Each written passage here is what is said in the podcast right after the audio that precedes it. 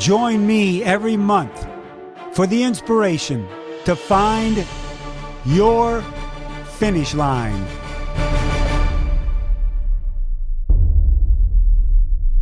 Hello, everyone, and welcome to another edition of Find Your Finish Line, presented by Curad Performance, the official medical supplier of Ironman.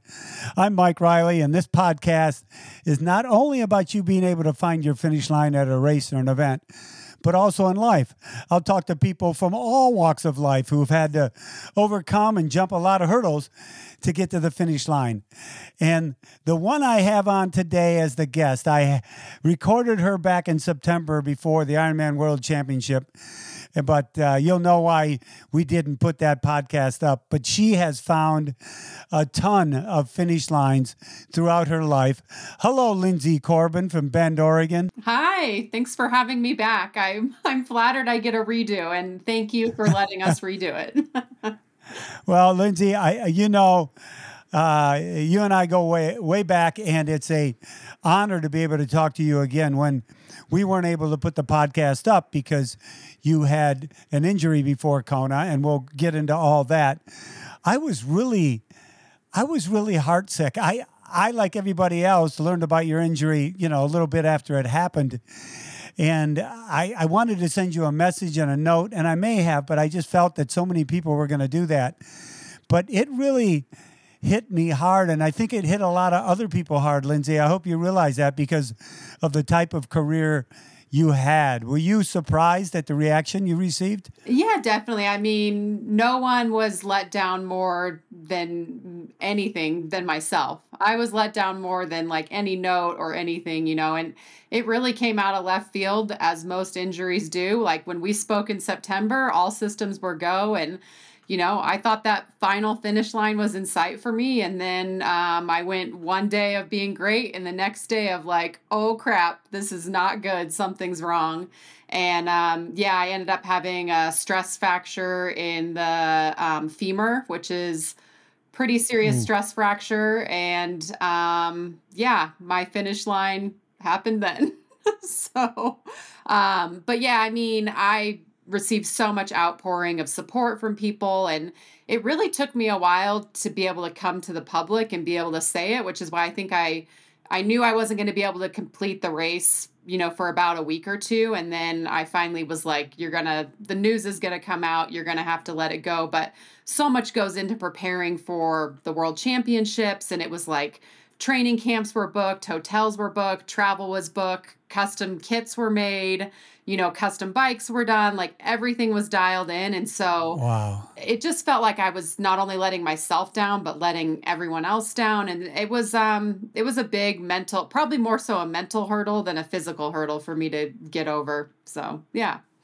Well, I know you probably had some conversations with Chris, with your husband, with family, before you made that decision to let people know. Mm-hmm.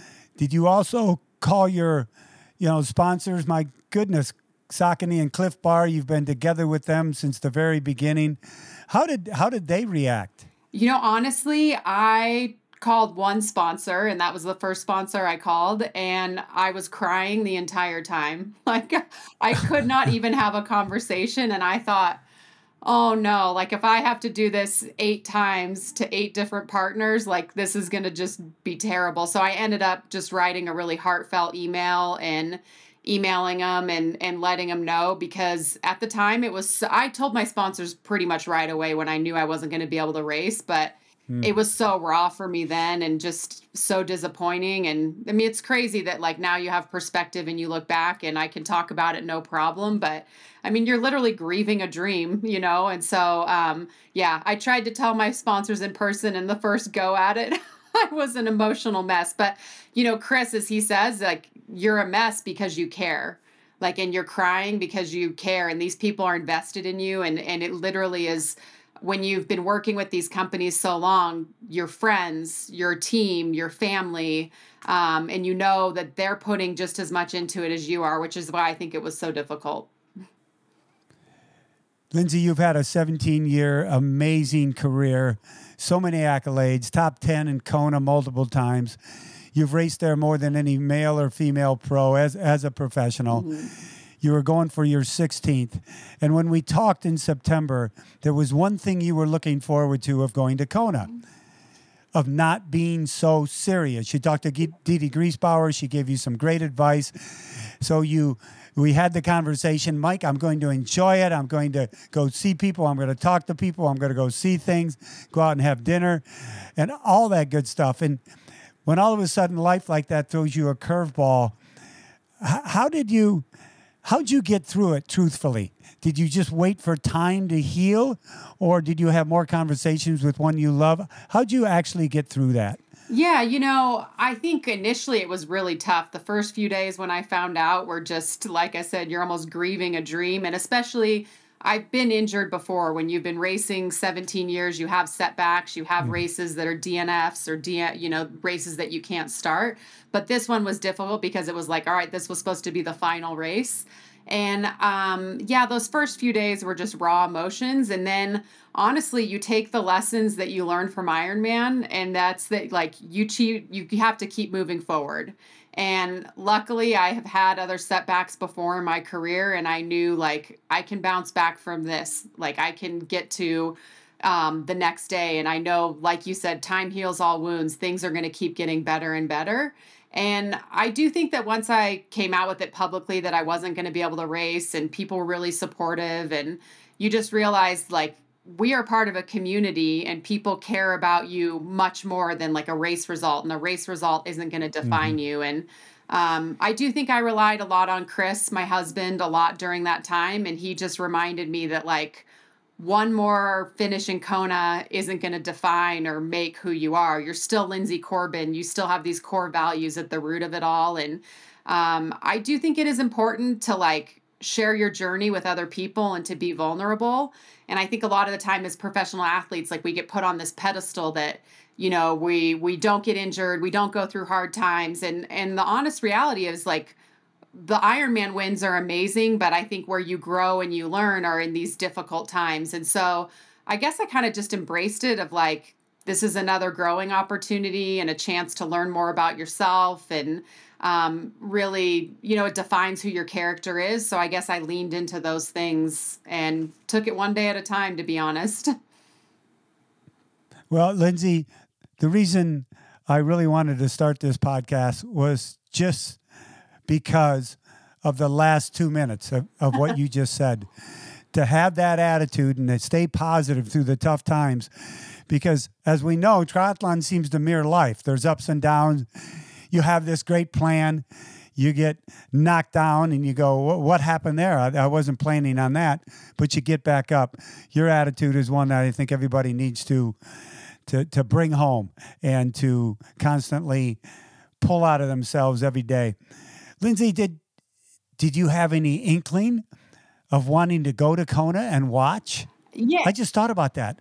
Oh my God, you didn't come and watch. Yeah. Right away, everyone's like, you're still going to go and watch, aren't you? And I had thought about it, but honestly, the cost and expense of Kona has gotten so expensive, and the amount of time and money that we'd put into booking everything. And I actually have not had COVID yet. And so I had insurance booked on everything. Like, ever since COVID, it's like, let's just double insure everything in case something happens. And so I had insurance on everything. And my sister actually was meant to come to watch Kona. She's never seen me race in all 15 times that I've been there. And she's got a family. She owns a wine bar. So it's a big deal for her to, like, get time off of work. And, in the midst of just being in a state of depression, I was like, I don't even know if I want to go. Do you still want to go? Like, you have this time off work. And we were joking, and she was like, I think we should go to Paris. And I was like, are you serious? And she was like, I think we should, like, go and just, like, do a soul searching trip and just go have some fun. And so literally we switched our plane tickets from Redmond, Oregon, where I, Bend, Oregon, to Kona, Hawaii. Yeah. And we switched them directly to Paris, to Charles de Gaulle. And so I don't know if it's, like, good news or bad news. It was a lifetime experience to go spend a week in Paris with my sister. But I literally traded in Ironman Hawaii for a trip to Paris. So Well, you know, the old adage, when one door closes, another fantastic door opens up. You got to spend the time with your sister in Paris. Good for you. I'm glad you did that. Yeah. Good for you. I, like I said, I think it would have been pretty tough for me to watch. And I had been injured only one other year, which is the only time I missed Kona. And I went and I actually volunteered that year. So I did body marking. I did bike check-in. I got to see the race from the pier. I did finish line catching. And it was a great experience, but it was really tough. And I told my husband, Chris, like, I love this race, but I am a competitor and I want to be here racing. And I don't know if I could come back not as an athlete. And so I guess I kind of took the lessons from that. But now that I'm on the other side, I'm like, I'm definitely going to go back and watch it and like say hi to friends and like have that enjoyable experience that I always wanted. But for this year, it just wasn't meant to be. I could just see you. You're going to be the number one fan out there. You'll be screaming at everybody, yelling, trying to, volunteer at aid stations. I can just see that happening. So easy. Yeah.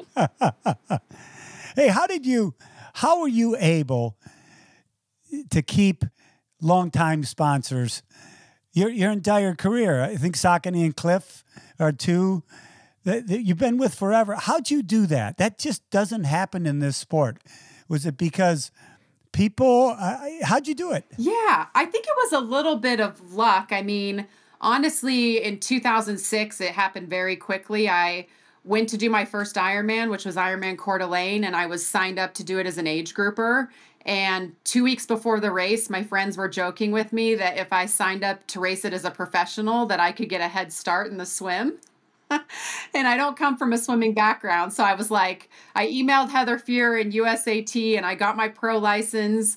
And 2 weeks later, I was on the start line for my first Ironman and my first pro race ever. And I also happened to qualify for Ironman Hawaii that year.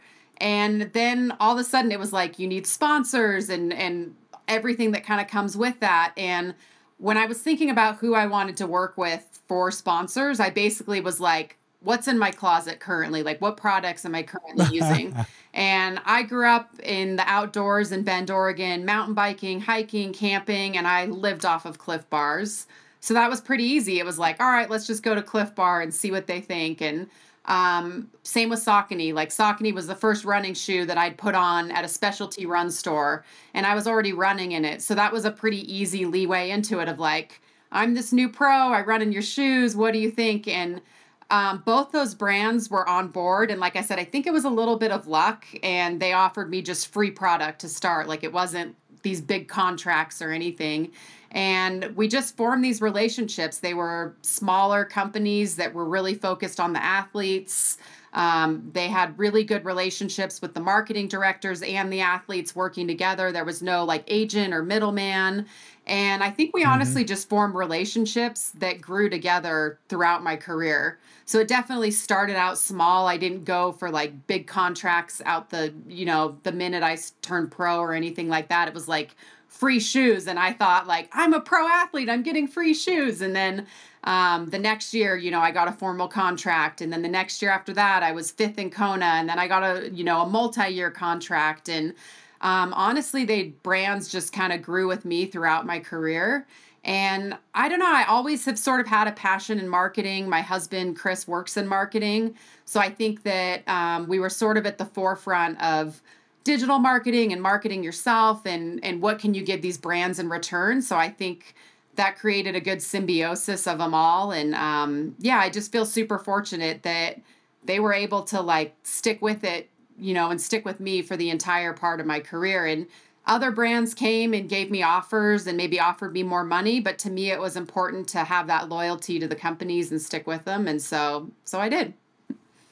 Well, I've got to give you a prop right now because 2.5 years of doing this podcast, I've never had a guest use the word symbiosis. Oh, nice. You are the first.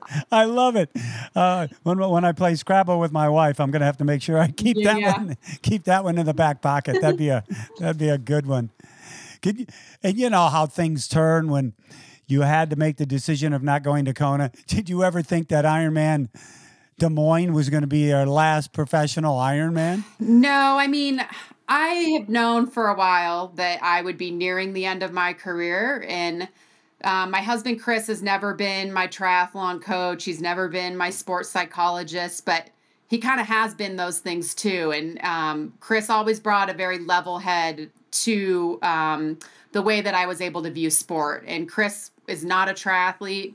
He's done one sprint triathlon, one and done. But I think that the reason that I was successful, a lot of that is for Chris.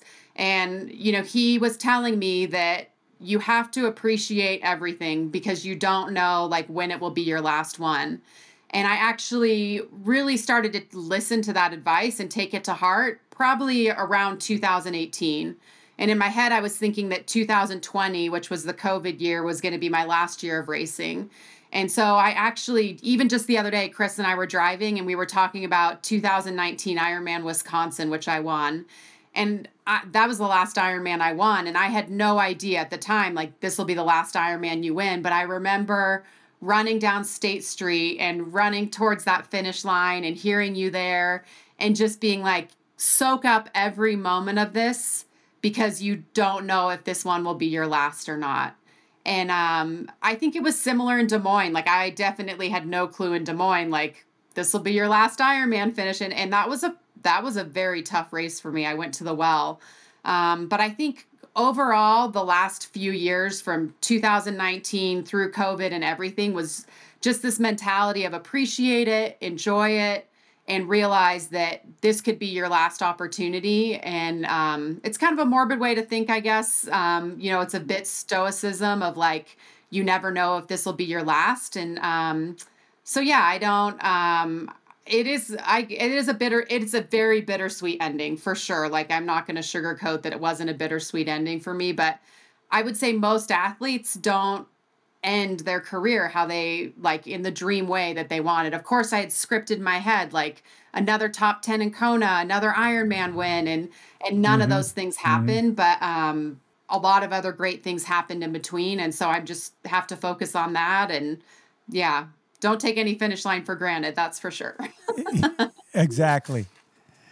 It's interesting. One of the next questions I had, or I was going to make a comment about, was a highlight for me with Lindsay Corbin, besides you and Meredith Kessler finishing a race and giving me a kiss on the cheek, which I put in my book. That's the best picture ever. Well, highlight for me was 2019 when you did win Wisconsin. You went like 9:13. And it wasn't because... Yeah, I think it was because you won. You hadn't won one in a while, and you just had a fantastic race. And when you have races like that, all of us that are spectators watching it, I was enamored by it. It was a highlight for me, and I just want to let you know that. Thank you. Yeah. You've said... Super memorable. It was. You've said, and I've seen you and heard you talk about it, that racing for you was like therapy, especially on the bad days. Can you explain why? Yeah, I mean, I think the bad days are the days where you learn the most about yourself. I mean, the good days, you learn a lot about yourself too, but winning an Ironman, I don't even want to say that it was easy because it's, you know, going sub 9 hours or 9 hours. Like, I would never say like that's easy or a walk in the park, but I look back at some of my toughest races probably were in this last year of my career. I finished the Ironman World Champs in St. George, and I was dead last, the last pro finisher in the field, the worst finish of my entire career. I was absolutely shocked. And I just knew, like, you have to stay out here and you have to finish this race. And again, I think it's just a matter of, like, taking a negative and turning into a positive. And I was having a pity party out on the course, and it's like, you're nowhere in the mix. You aren't in the race, and this is deep into the marathon. And it's like, let's cheer on some age groupers. You know, like, I would say most age groupers are suffering during that marathon, and they're questioning, what am I doing out here? And I think that that's what I will take away most from Ironman, is that it really is a true test of your character. And it really shows you, like, what you're built of. And I think the only way to experience those feelings is to be either in a hardship, like dealing with an injury or dealing with a rough patch, or anyone with 10K to go in a marathon. It's tough, you know, like, you're digging to the depths of your soul. And that really is where you get the opportunity to see where you're made of.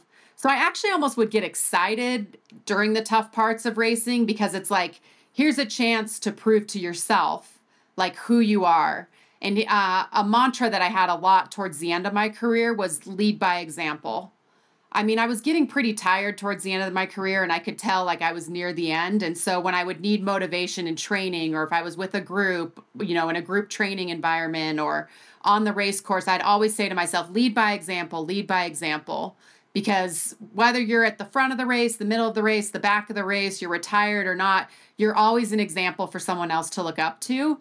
And I guess you have a choice. So you have a choice to, like, have a pity party or, you know, try to find the positive in it. Or, you know, you could drop out of a race or just keep putting one foot forward. And so for me, I always kept resonating back these last few years to that mantra of just, like, lead by example, give your best effort, lead by example, give your best effort, because those are the values and the things that I hope to be remembered by.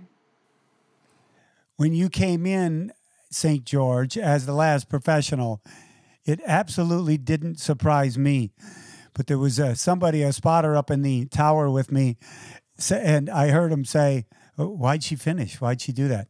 And I just said, because it's Lindsay, and that's all it needed to be said. But what I didn't know is that you switched it around to try to cheer on age groupers out there. That is admirable. And I'm glad you did that, because now I understand when you say it's therapy, you just turn it into a positive for somebody else and lead by example. Good for you. Yeah, thank you. You know, you do. I think it was Chris that said, you have a PhD in triathlon. You know you do. Trial by fire, going to class every day, out on those runs in the pool, the whole deal. Do you see coaching in your career coming up? Not 100% sure. I've obviously gotten a lot of questions and requests, and even, I mean, I'm not that farly removed from being retired, and I've already gotten a few job offers in the industry, which is extremely flattering. But I almost see coaching as, like, an easy way out. I mean, I think it's a natural thing, like, really? a natural progression of, like, you're a pro triathlete and then all of a sudden you become a coach. And I have this, I guess it's this weird pull. Like, I have this whole wealth of knowledge, and I love encouraging other people. I think I'm a great people person and communicator. So all great skill sets that I think would make a wonderful coach. And the reason why I didn't coach while I was racing was that I have this all or nothing personality. So a lot of people would be like, oh, are you going to coach on the side? And I thought, you know, I'm all in when I do something. And so I didn't want to take on athletes while I was racing, because I didn't think I had the capacity for it. And now that I'm a bit removed, not fully removed, I still feel like I want to explore other areas of my life. And I don't know if I'm ready. I don't know. I think I need a little bit of space before I want to, like, commit to anything. And I would love to take the knowledge and the things that I've learned from triathlon and the community around triathlon and give back to it in a way that's maybe not necessarily coaching. So that's kind of what I'm working on now. But I can't say, like, I'm coaching any athletes or actively pursuing it, which in a way feels like a waste. Like, you know, multiple people I've worked with within my career, fellow coaches, colleagues are like, you would be a great coach, you should do it. And I've had athletes reach out, but for right now, personally, I just don't think that's where I'm at. So hold on, everyone. We'll be right back after a message from our sponsors. Curad, the official medical supplier of Ironman. Let Curad keep you strong so those strains and pains of training and you trying to find your finish line go away.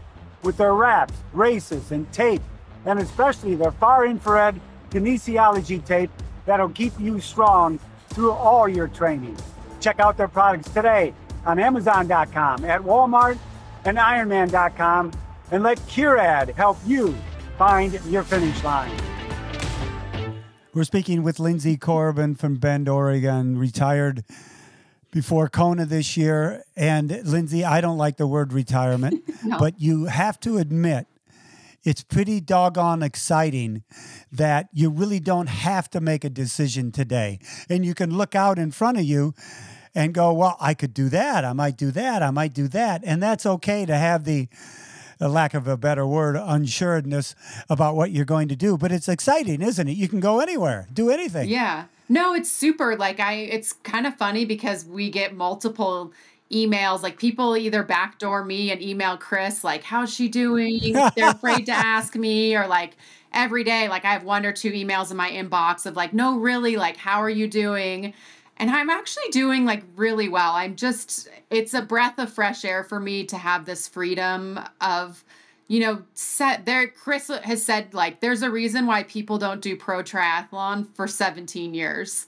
Like it's so much sacrifice and dedication and strict schedule. And it's just been really refreshing the last few months to have a bit of freedom and go for a run without a heart rate monitor and not have a training plan. And I'm just really embracing, I guess, this season of change and what opportunities are coming my way. And I've kind of joked that this coming year, the year that we're working on, is my year of yes, where I get to say yes to like so many things that for years, like I couldn't go on the family vacation, or I couldn't go to my parents' anniversary, or I couldn't go fishing with Chris. And I'm just really kind of doubling down on being able to say yes to these opportunities that for years were maybe put on the back burner for me. So I'm doing pretty good, which is I'm bracing for impact. Like I keep waiting for the challenge or the hard part to come, but I don't know. Maybe my hard part was when I was dealing with being injured in my early retirement.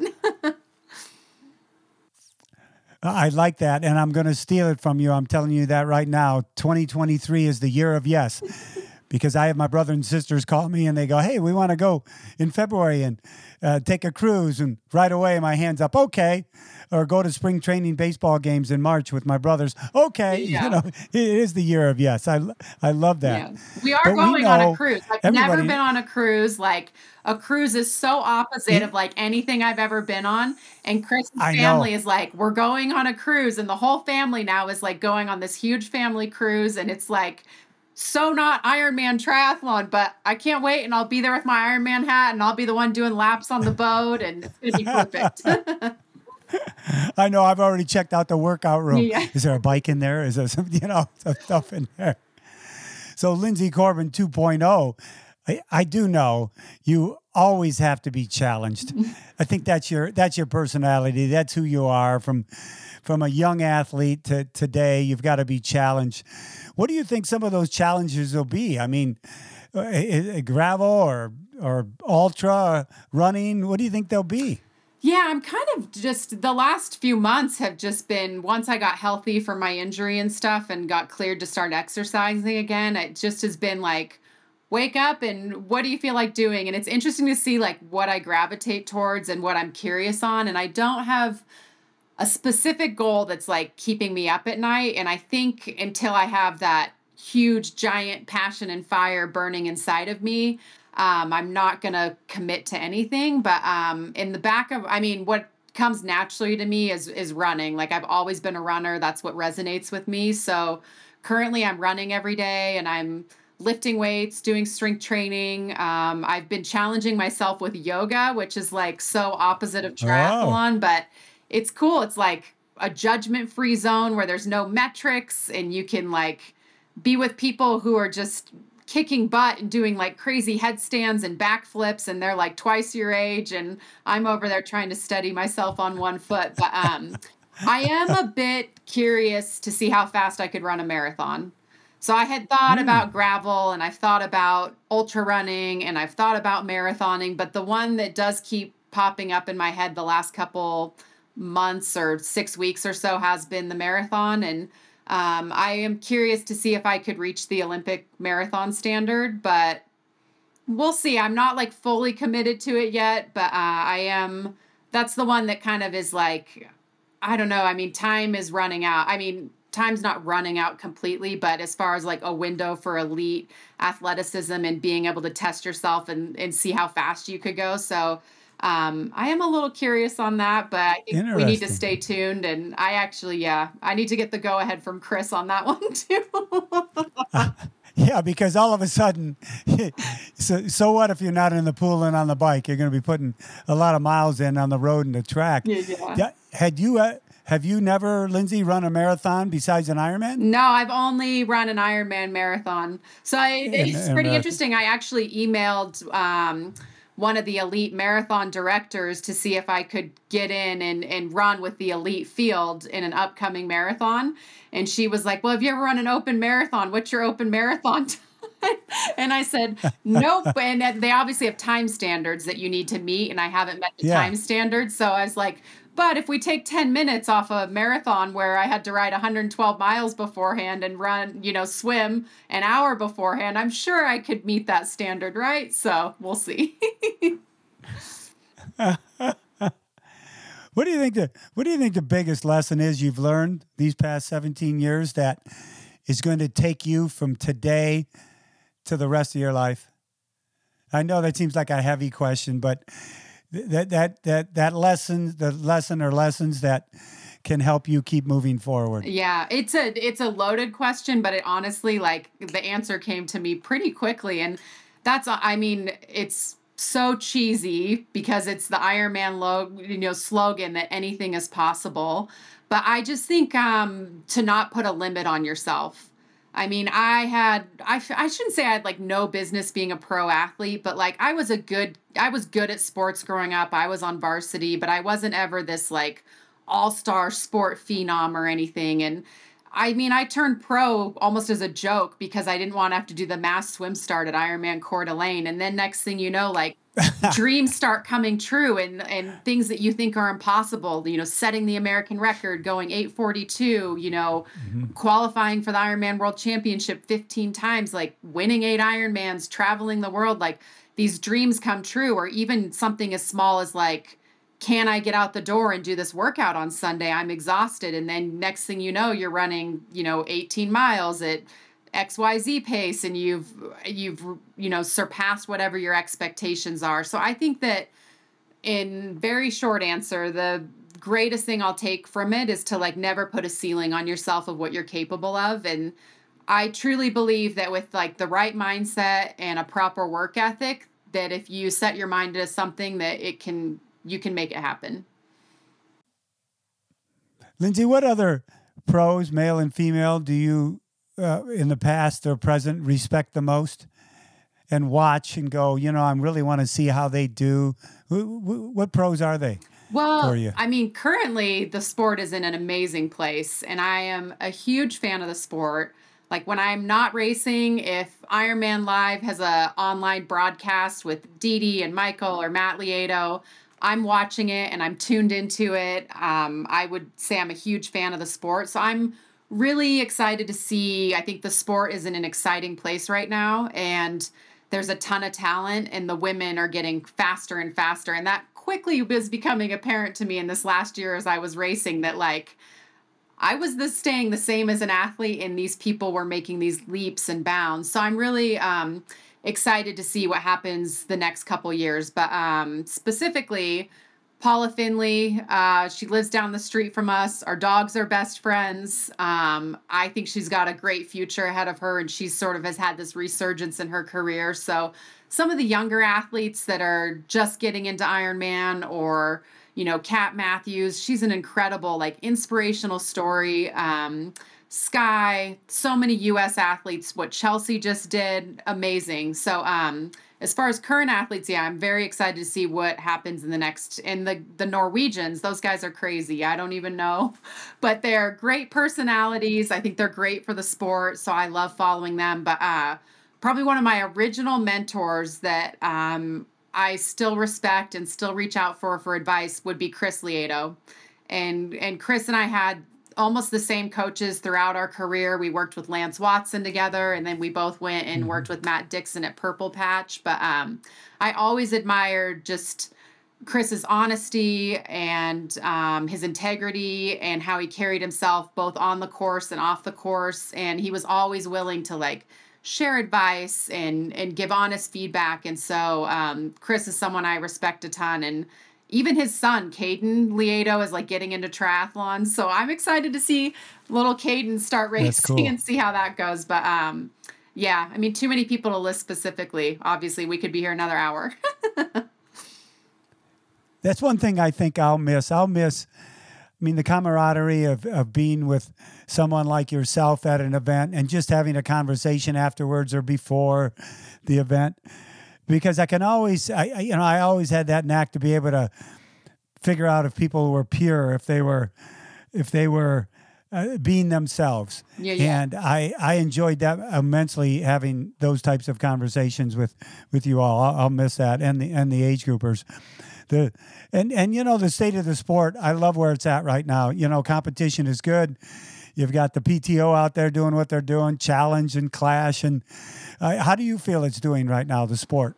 Yeah, I mean, I think we're definitely at like a changing of the guard, both from the athletes, from the professional athlete perspective. I think we have these younger athletes that are coming up, and I mean, I'm not going to not mention the elephant in the room, and that's this movement of Kona, you know, going Nice, Kona. And I think it's exciting. Like Chris has this quote he said to me before of like, you can't outrun evolution.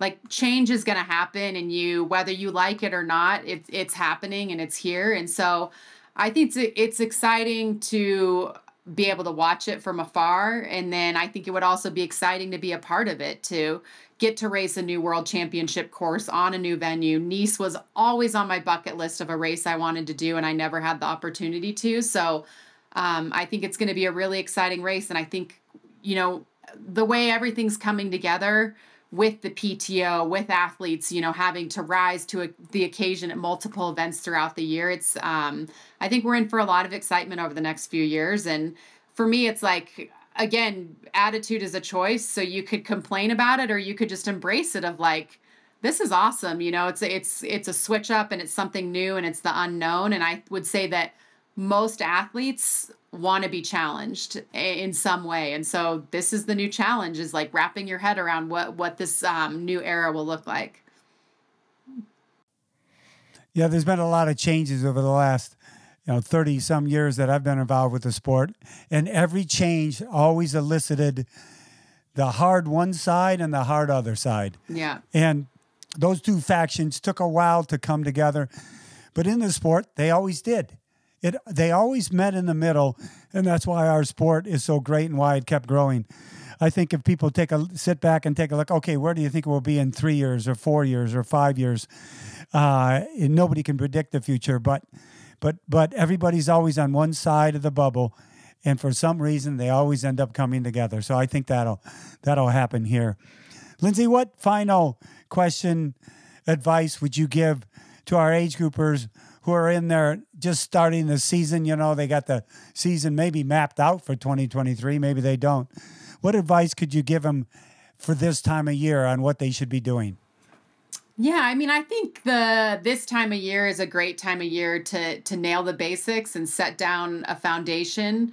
I think it's easy to swim, bike, and run and maybe forget about the little things. But for me, every time I sort of dialed in the details and paid attention to the one percenters of maybe going to bed half an hour earlier, or waking up and drinking water first thing and staying on my hydration throughout the day, or focusing on a strength training program, even like setting time aside for life balance and spending time with your family and being more than just an athlete, but focusing on kind of all those little details that kind of make you an overall person and builds this foundation. That would be what I would suggest, is like focus on those things now and those good habits and laying a foundation and putting those things on repeat so that you're not even thinking about it. It's just ingrained activity of what you do.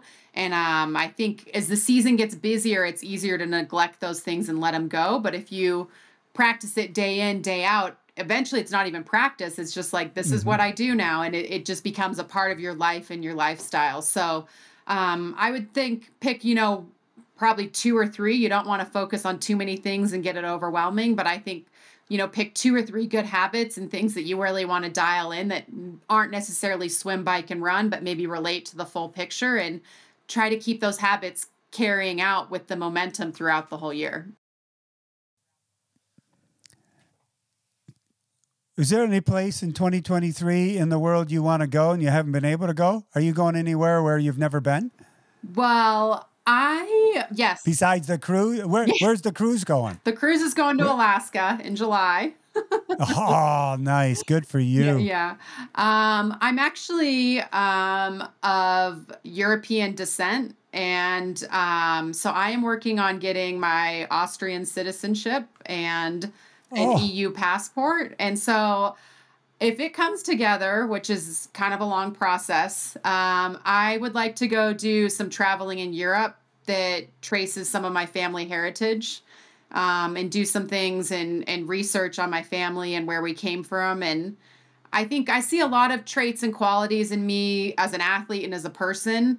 And I think a lot of those things, like being stubborn, being relentless, being hardworking, like that goes back to grandparents and great-grandparents. So I think for sure there's a trip to Europe in our future this summer. And then Chris and I have a trip planned, but we haven't exactly. We're debating in the household where we're going. He really wants to go to Norway, Sweden, that area. And I am curious about maybe doing another trip to Asia to like Cambodia or Vietnam. So we're up for debate where we're going to go for our crazy trip. But I think there'll definitely be some traveling in my future.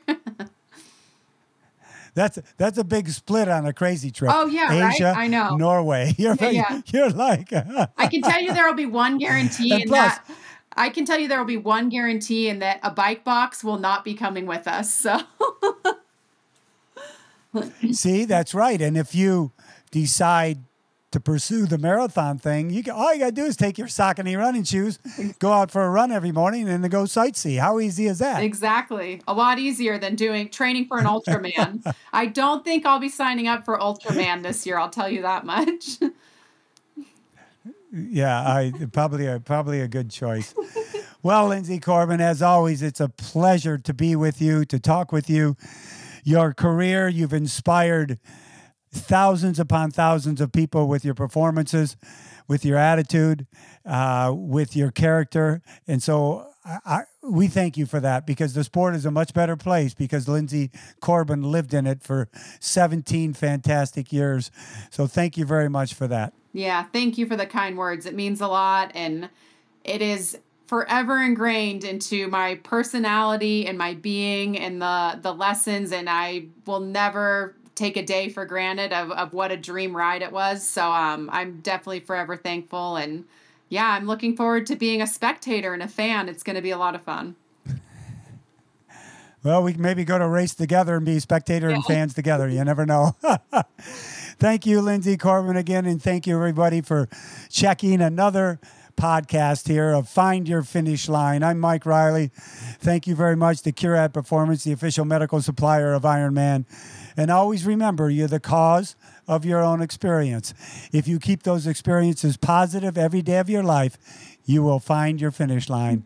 Take care, everyone. Aloha.